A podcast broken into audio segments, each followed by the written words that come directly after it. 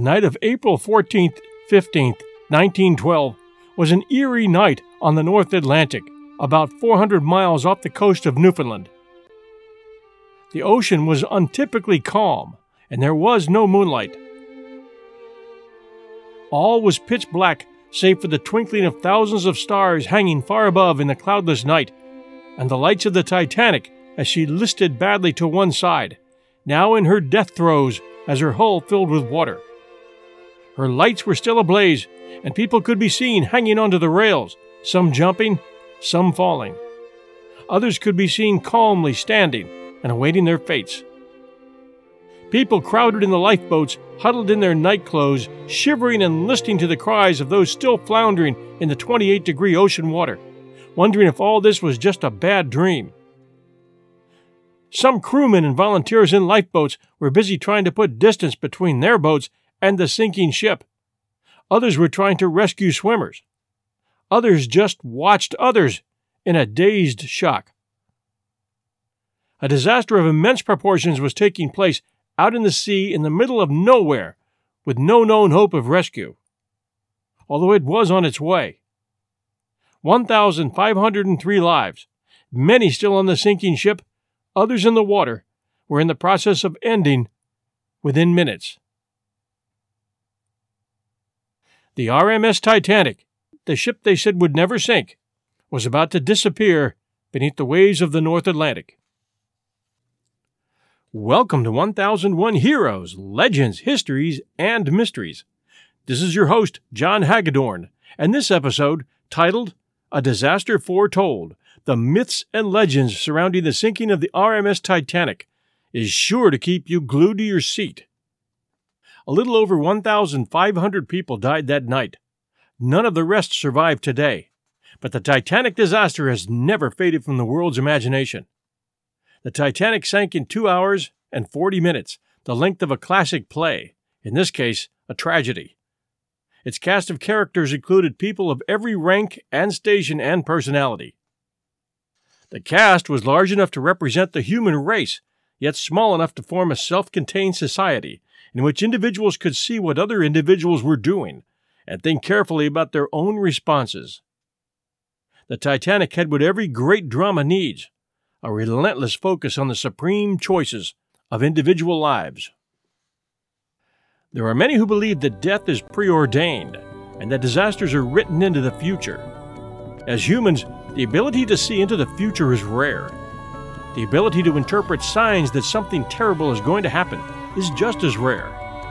According to psychic Edgar Cayce, every action of every human life, the Earth's entire history, is stored in what he called the Akashic Records, the Book of Life. And although we write our own stories, our outcomes are already determined. Warnings do appear before tragedies. Another word for warnings is omens. Sailors and seamen are known to be very superstitious, and stories of bad omens are common in seafaring history. Prophetic omens may appear as strange coincidences, unlikely events, premonitions, dreams, the results of bad choices, remembered associations between places and things and past miseries, any number of signs that something strange is about to take place. If I believe half of all the accounts I've read, the sinking of the Titanic was foretold. The best place to begin with is the Ten Commandments. The first commandment reads, Thou shalt have no other gods before me. The name of the ship was the Titanic, Titan being a word derived from Greek mythology, which worshipped giant gods called Titans. They were a bloody lot in Greek mythology, and ended up all burning in a smoking underground hell. Their name became synonymous with bigness, supersized, Titanic. The Titanic was described by one of her engineers as being practically unsinkable, and that description was used again and again changing in form to unsinkable. The ultimate irony. The ship's captain, Edward Smith, was quoted to have said, Even God himself couldn't sink this ship. The author of the book, Down with the Old Canoe The Cultural History of the Titanic Disaster, Steven Biel, answered the captain's boast with, You just can't cheat God in that way. And Captain Smith didn't survive the night. And there are many who have drawn similar conclusions about idol worship. For instance, the untimely fates of George Reeves and Steve Reeves, both unknown to each other, both of whom who played Superman on screen, as well as a lesser known incident as well as a lesser known incident that occurred when Busch Gardens Williamsburg opened a new roller coaster ride called Apollo's Chariot. And there was male model Fabio, dressed as the god Apollo and surrounded by a cortege of white gowned goddesses. They took the first two rows of seats on the new roller coaster, and the press lined up for a shot of them as their car approached the end of the ride. But hold the cameras. When the car rolled in, Fabio's face was all bloody, and some of the white gowns around him were splattered as well. It seems that as the coaster was hurtling down the steepest decline, a goose hit the front of the coaster, broke its neck, and then hit Fabio square in the face, cutting it enough to require three stitches. A small and barely remembered incident, but to some, very telling. After the sinking of the Titanic, in many Sunday sermons, the disaster was spun in religious terms, with churchly admonitions to keep hubris, human pride, to a respectable level, and to keep God, not unsinkable ships, at the top of the worship list. There were omens, many of them. Paul Emerald, author of The Man Who Wrote the SOS, wrote In May of 2017, while looking for a quote to the beginning of my book, I came across different incidents of unexpected phenomena with the Titanic. The most famous example was the novel Futility, which was penned 17 years before the Titanic set sail and involved the world's largest ocean liner called the Titan, a cruise ship which was called Unsinkable, and a cruise ship which sank in the Atlantic after colliding with an iceberg. The book's author, Oswego, New York resident Morgan Robertson, a maritime expert and ex merchant marine sailor, later disavowed having any psychic abilities or premonitions that his fictional creation would become an actual disaster. He said that he had been educated in shipbuilding trends and knew the sea and the dangers present that could threaten these newfangled floating creations. At the time Robertson wrote the book, steamships had been the primary means of ocean, bay, and river travel, and the number of deaths caused by exploding boilers and burning wooden ships was in the tens of thousands. And here it was, 1912, and the Titanic was outfitted with dozens of giant boilers, a series of explosions waiting to happen. And to add the final irony, Robertson's fictional story, both Robertson's ship, the Titan, and the White Star Line's Titanic, suffered fatal collisions on the starboard side, 400 miles from Newfoundland, on an April night. Say goodbye to your credit card rewards. Greedy corporate mega stores, led by Walmart and Target, are pushing for a law in Congress to take away your hard earned cash back and travel points to line their pockets. The Durbin Marshall credit card bill would enact harmful credit card routing mandates that would end credit card rewards as we know it. If you love your credit card rewards, tell your lawmakers hands off my rewards. Tell them to oppose the Durbin Marshall credit card bill. Robertson's father, Andrew, had been a ship captain on the Great Lakes, the man from whom young Morgan Andrew Robertson gained a love for the sea. In summers, Robertson would accompany his father on voyages through the Great Lakes. Biographer John Vess wrote that Robertson so loved the water he ran away to sea at age 16.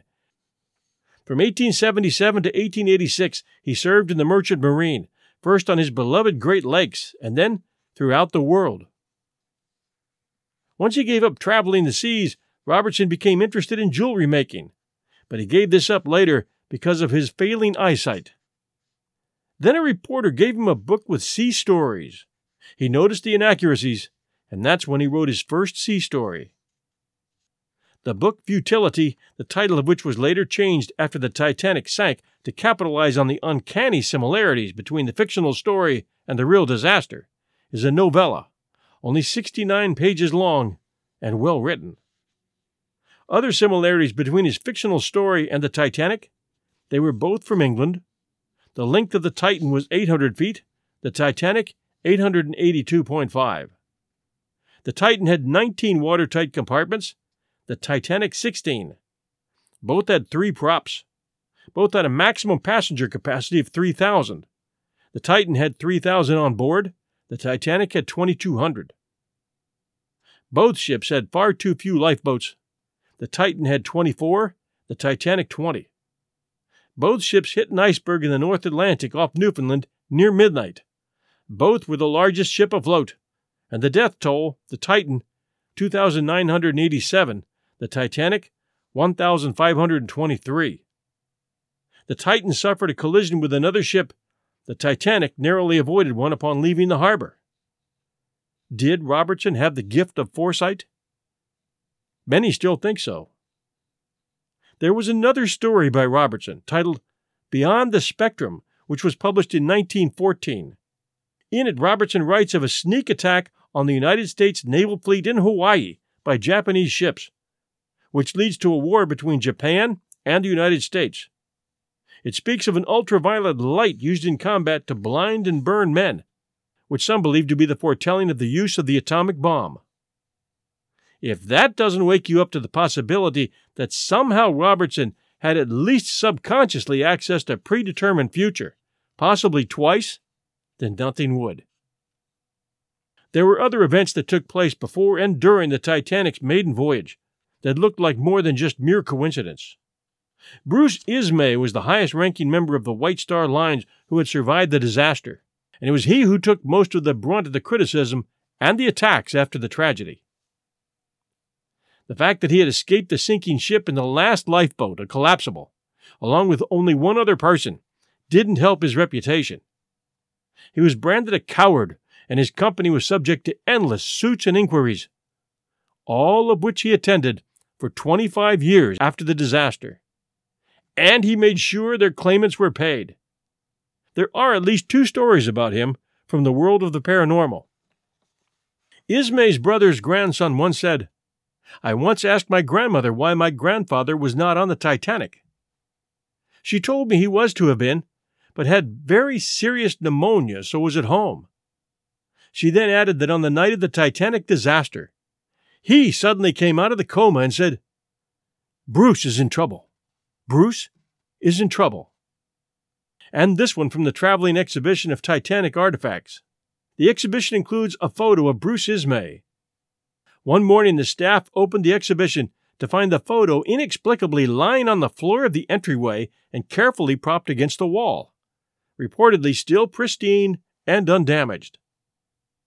Baffled by how the photo could have possibly gotten there during the night, surveillance footage was reviewed, and that showed the photo appearing to shake on its own before being taken down and put against the wall as if by unseen hands.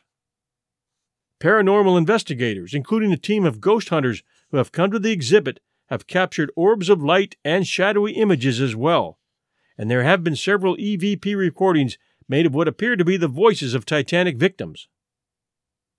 There were many reported premonitions. Survivor Ann Ward, maid of the Cardeza family, had a premonition that something was going to happen to the ship during the maiden voyage.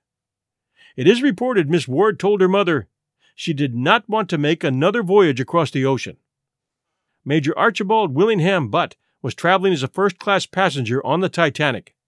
He had a premonition that he would not return home from his trip.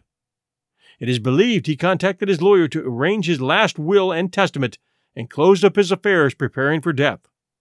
Major Butt perished in the sinking. Passenger William Thomas Stead was a well known British journalist during the late 1890s and early 1900s. Prior to boarding the Titanic, Stead wrote a piece for the Review of Reviews publication titled From the Old World to the New. In this fictional piece, Stead described a passenger on the White Star Line's Majestic ship who encounters two ghostly survivors from the wreck of the Anne and Jane, a ship that sank after striking an iceberg.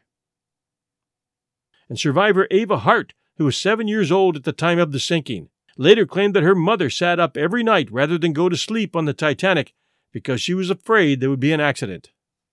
Chief Officer Wilde wrote to his sister about not liking the ship and having a queer feeling about it. And Wilde may have been unknowingly one reason the ship had hit an iceberg. His hiring had displaced another ship's officer, David Blair, who had been present during the sea trials, but was let go prior to sailing. Blair had accidentally taken the only known key to the cupboard containing the lookout's binoculars, and they could not be accessed that fateful night.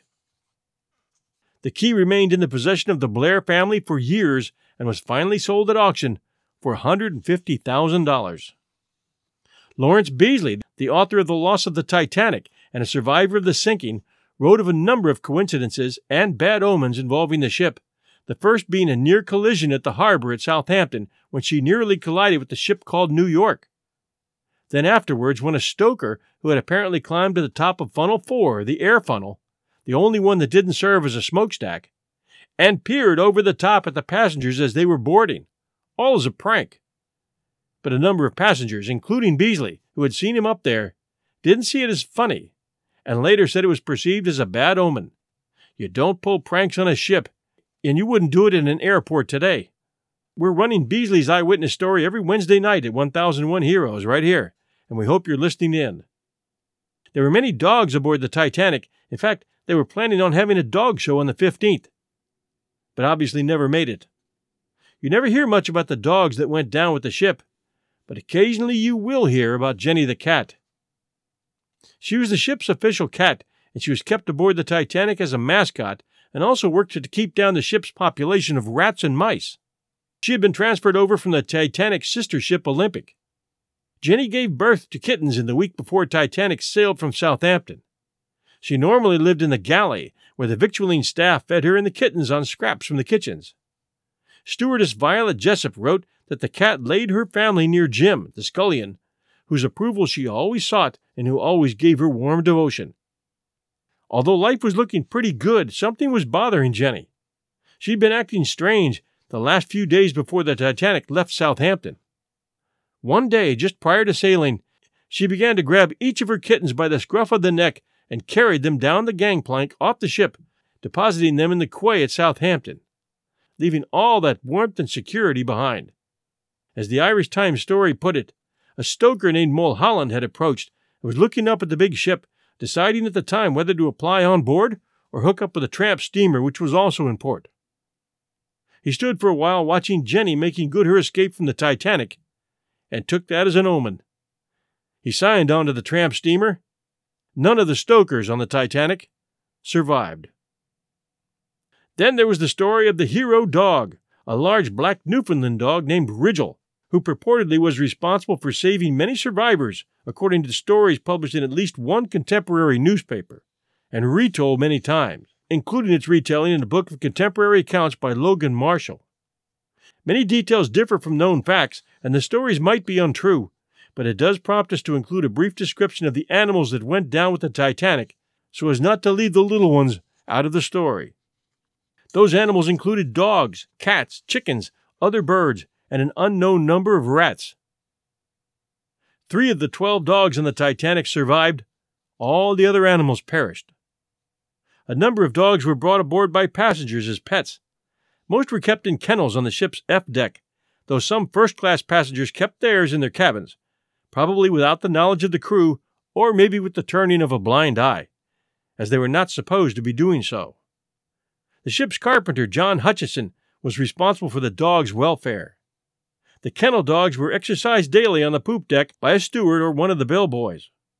As for the lap dogs, the American painter Francis David Millet wrote disapprovingly in a letter sent from the Titanic's last stop, Queenstown, in Ireland. He wrote, Looking over the passenger list, I only find three or four people I know, but there are a number of obnoxious, ostentatious American women, the scourge of any place they infest, and worse on shipboard than anywhere. Many of them carry tiny dogs and lead husbands around like pet lambs. Then there was the rumor that one worker had died accidentally during the building of the Titanic and that his body had fallen down into part of the hull where it could not be retrieved.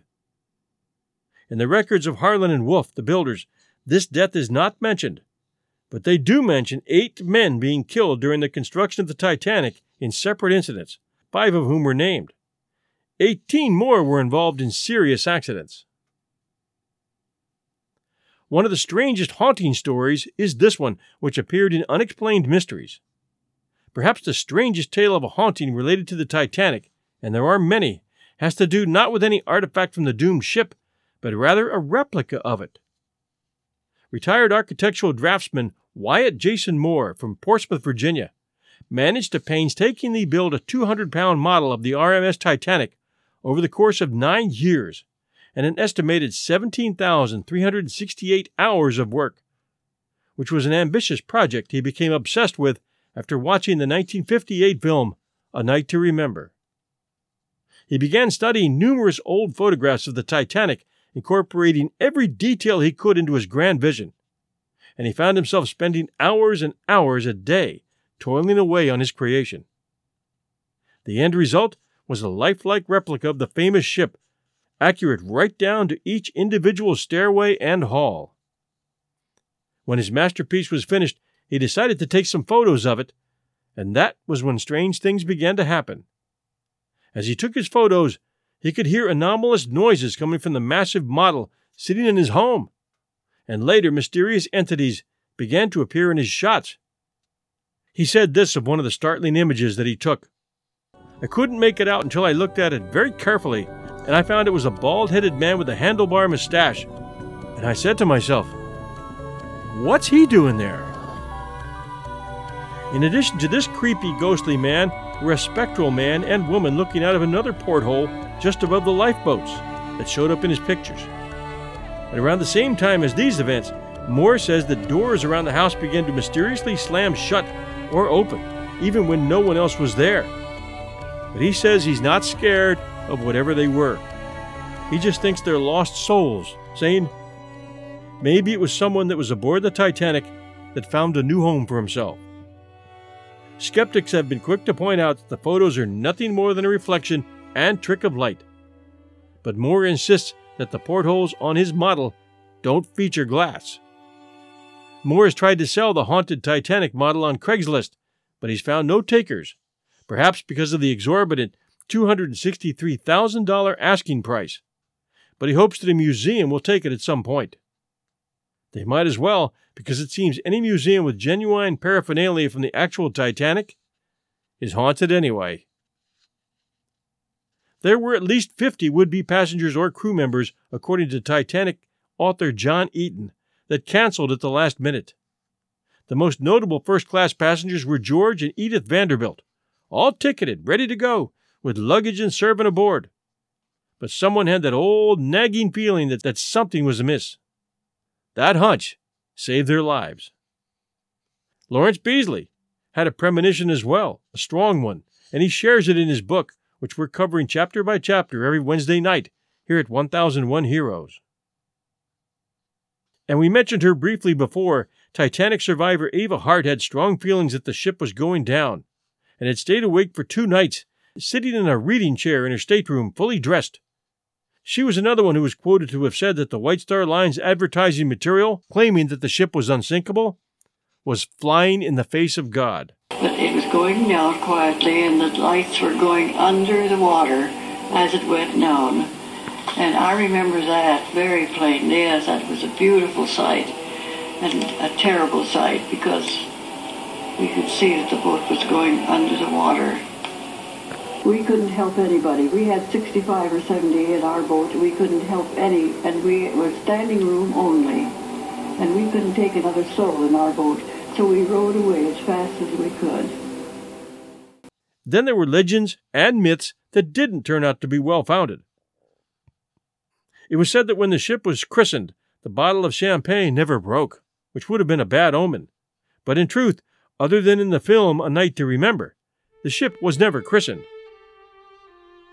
the White Star Lines apparently did not practice christening of ships.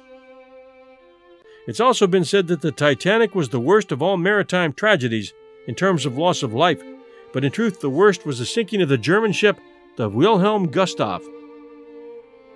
The ship was built in 1937 and first launched as a cruise ship, but was drafted into military service in 1939 as a barracks for submarine trainees and later to transport German refugees on special missions a Soviet submarine spotted the Gustav while it was illuminated to help it safely through icy shipping waters and fired three torpedoes on it. According to newspaper reports, the ship was overcrowded with people at the time of the attack, estimates put the death toll at 9,400 people, 4,000 of whom were children. The accident was not widely known for several years. Another legend tells of a giant rat appearing in third class that last evening during the dancing and festivities, and that the appearance of a rat was perceived as a bad omen. The rat did appear amidst all the fun, and the crowd was mostly young Irish men and women. The rat was treated with obligatory shrieks from the girls, and a couple of young boys were dispatched to chase them, and the partying continued. Whether or not anyone pictured that rat as a bad omen is unknown, but a very small percentage of people in the third class survived for a number of reasons, being that they were the last to be notified that the ship was sinking, that locked gates stood in the way of gaining the upper decks where the lifeboats were being launched, at least for a while, and when the gates were opened, most of the lifeboats had been launched but many did make it. Then there's the story of Renee Harris, a survivor, who said that a handsome stranger had approached her shortly after the voyage had begun. In fact, it had barely left the dock and had just narrowly avoided a collision with another ship. When he asked her if she loved life, when she answered yes, the man told her that in case she should get off the ship in Cherbourg, if she wanted to live, that's what I'm going to do, said the man, and she never saw him again. She lost her husband in the sinking. An often quoted story or legend states that the first person to receive news of the sinking was David Sarnoff, who would later lead media giant RCA. In modified versions of this legend, Sarnoff was not the first to hear the news, though Sarnoff willingly promoted this notion. But he and others did staff the Marconi wireless station, a telegraph, which had been set up atop the Wanamaker department store in New York City and for three days relayed news of the disaster and names of the survivors to people waiting outside. Sarnoff's reputation rose after this event, and, however accurate it is, that event, combined with his aggressive talent and insight that believed strongly in the future of radio, helped him rise to become a legend in the media business. Despite popular belief, the sinking of Titanic was not the first time the internationally recognized Morse code distress signal SOS was used. The SOS signal was first proposed at the International Conference on Wireless Communication at Sea in Berlin in 1906. It was ratified by the international community in 1908 and had been in widespread use since then. The SOS signal was, however, rarely used by British wireless operators who preferred the older CQD code. First wireless operator Jack Phillips began transmitting CQD until second wireless operator on the Titanic, Harold Bride, half jokingly suggested, Send SOS, it's the new call, and this might be your last chance to send it. Phillips then began to intersperse SOS with the traditional CQD call. Strangely enough, there are reports that, in 1936, a ham radio operator named Gordon Cosgrave claimed to be receiving long delayed echo SOS messages from the Carpathia and Titanic 24 years after their transmission. That makes you wonder. Another oft cited Titanic legend concerns perished first class passenger William Thomas Stead. According to this folklore, Stead had, through precognitive insight, foreseen his own death on the Titanic. This is apparently suggested in two fictional sinking stories, which he penned decades earlier. The first, how the mail steamer went down in the mid Atlantic by a survivor, 1886, tells of a mail steamer's collision with another ship, resulting in high loss of life due to lack of lifeboats. The second, From the Old World to the New, which he wrote in 1892, features a White Star Line vessel, the Majestic, that rescues survivors of another ship that had collided with an iceberg.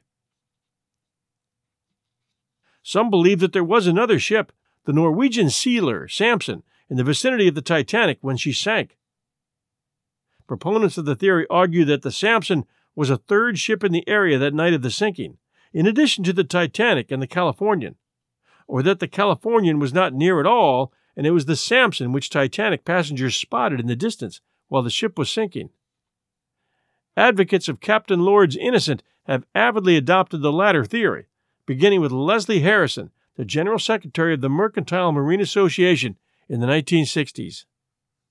The root of this claim comes from the testimony of one of the Samson's officers, Hendrik Bergathon Ness, who told a Norwegian newspaper in 1912 that his ship had been near a large liner with many lights shooting rockets into the sky the morning of April 15th. Because the Samson was seal hunting illegally in territorial waters, the ship's officers decided to move on quickly to avoid detection. This claim seems unlikely as the Titanic was 400 miles off the coast of Newfoundland, well beyond territorial waters in 1912. The ship had no radio, so they wouldn't have received any of the Titanic's distress signals. Ness claimed that the crew only became aware of the Titanic sinking after they arrived in Iceland in mid May. If correct, the coordinates of Samson place her within 10 miles of Titanic's position as the ship was sinking. Titanic historians have pointed to numerous inconsistencies in Ness's four published accounts. He cited the Samson as returning from seal hunting south of Cape Hatteras, North Carolina, which is more than a thousand miles away from the cold waters of the Arctic Circle where seals live. The Titanic historian Leslie Reade obtained microfilmed Lloyd's List records reporting that the Samson docked in Isafjordur twice that April, on the 6th and 20th, then on the 15th of May. The April dates would not have allowed anywhere near enough time for the Samson to be in the vicinity of the Titanic on April 14th. Furthermore, the idea that the crew of the Californian spotted the Samson instead of the Titanic is illogical, since their descriptions are of a large steamer, not a small schooner like the Samson. And finally, no other crew member from the Samson ever gave testimony supporting Ness's claim. Defenders of the Samson theory argue that Ness said Cape Hatteras when he meant they were south of Cape Race, Newfoundland, seal fishing waters which are physically very close to the site of the Titanic sinking. They argue that the Lloyd's Register dates of arrival in April are invalid because they were merely the expected arrival date of the Samson, which did not dock until mid May. Such theories have been dismissed by Titanic historians, including Leslie Reade, Walter Lord, and Edward de Groot. When the Titanic sank, claims were made that a curse existed on the ship. The press quickly linked the Titanic curse with the White Star Line practice of not christening their ships. One of the most widely spread legends linked directly into the sectarianism of the city of Belfast, where the ship was built. It was suggested that the ship was given the number 390904, which, when reflected, resembles the letters No Pope, a sectarian slogan attacking Roman Catholics, used by extreme Protestants in Northern Ireland, where the ship was built. In the extreme sectarianism of the region at the time, the ship sinking was alleged to be on account of anti Catholicism by her manufacturers, the Harland and Wolff Company, which had an almost exclusively Protestant workforce and an alleged record of hostility towards Catholics. And Harland and Wolff did have a record of hiring few Catholics, whether that was through policy or because the company's shipyard in Belfast Bay was located in an almost exclusively Protestant East Belfast, through which few Catholics would travel. Of all the stories that came from the Titanic, perhaps the most poignant are the stories of the hymn sing and that of the Titanic's band. Veronica Hinkey's interview recently with me for 1001 Heroes explained the story behind the hymn sing and illustrated the irony of that spur of the moment gathering, helped along by Lawrence Beesley. And what we found most surprising was the tone and lyrics of the songs that were sung. Many were songs describing death and danger at sea, then parting and loss. The last thing you would think passengers on a cruise ship would be happy to be singing. But on they went, through the sad lyrics of the Navy hymn, Nearer My God to Thee, Autumn, and many others.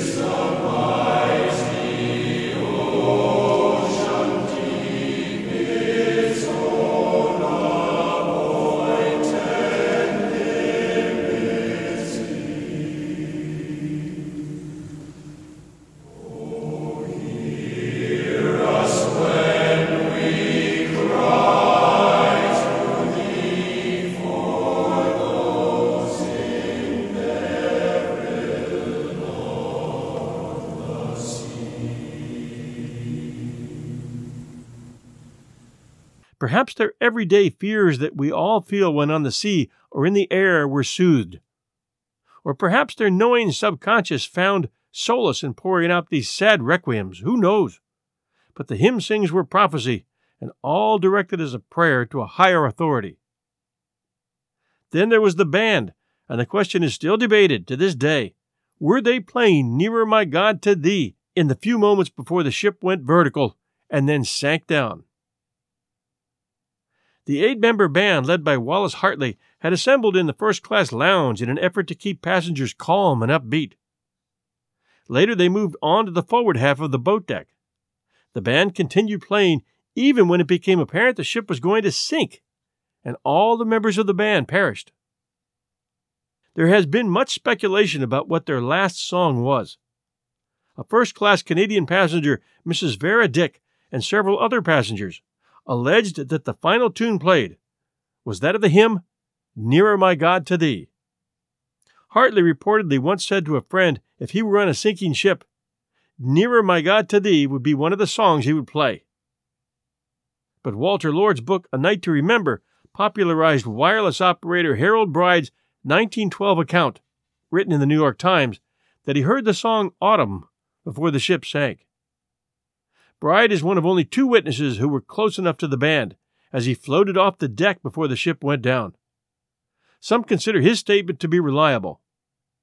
Mrs. Dick had left by the lifeboat an hour and 20 minutes earlier and could not possibly have heard the band's final moments. I heard that when I went forward the second time. To put some stewardess into a lifeboat and that I found they didn't know where to go or what to do. And on my way back, I found the, I heard the band playing, Near I got to thee, and them singing. Colonel Archibald Gracie, an amateur historian who was aboard the ship until the final moments and was later rescued on a capsized collapsible lifeboat, wrote his account immediately after the sinking, but died from his injuries eight months later. According to Gracie, the tunes played by the band were cheerful, but that he didn't recognize any of them claiming that if they had played Nearer My God to Thee as claimed to the newspaper, he said, I assuredly would have noticed it and regarded it as a tactless warning of immediate death to us all and one likely to create panic. We end this episode with the song Nearer My God to Thee and wish all our listeners safe and happy travels. And remember to follow those last minute hunches.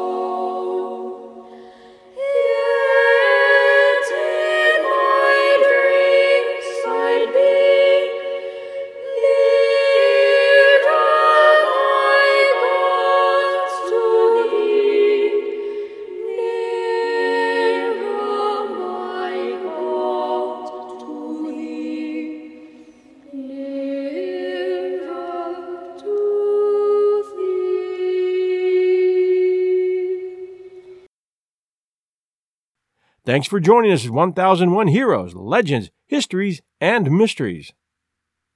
A few things to tell you. Number one, I don't mention this often, but I really should. For those of you patrons who wish to support us, we do have a Patreon account. It's at patreon.com forward slash 1001 Stories Network. That's patreon.com forward slash 1001 Stories Network. And if you go there and pledge a monthly amount to support us, that really does help us a lot moving forward. And we thank you for that. Also, we put a lot of work into this show, into research, into writing, into putting down the audio, and then editing the audio, and then distributing the show out there so everyone can hear it. And if you enjoy our show and haven't yet left a review for 1001 Heroes, we would appreciate your doing so this week. We also appreciate very much new subscriptions. We have four podcast shows 1001 Heroes, Legends, Histories, and Mysteries, this one, 1001 Classic Short Stories and Tales, 1001 Stories for the Road, and 1001 Radio Days. All of them are weekly, and all of them offer great choices for listening.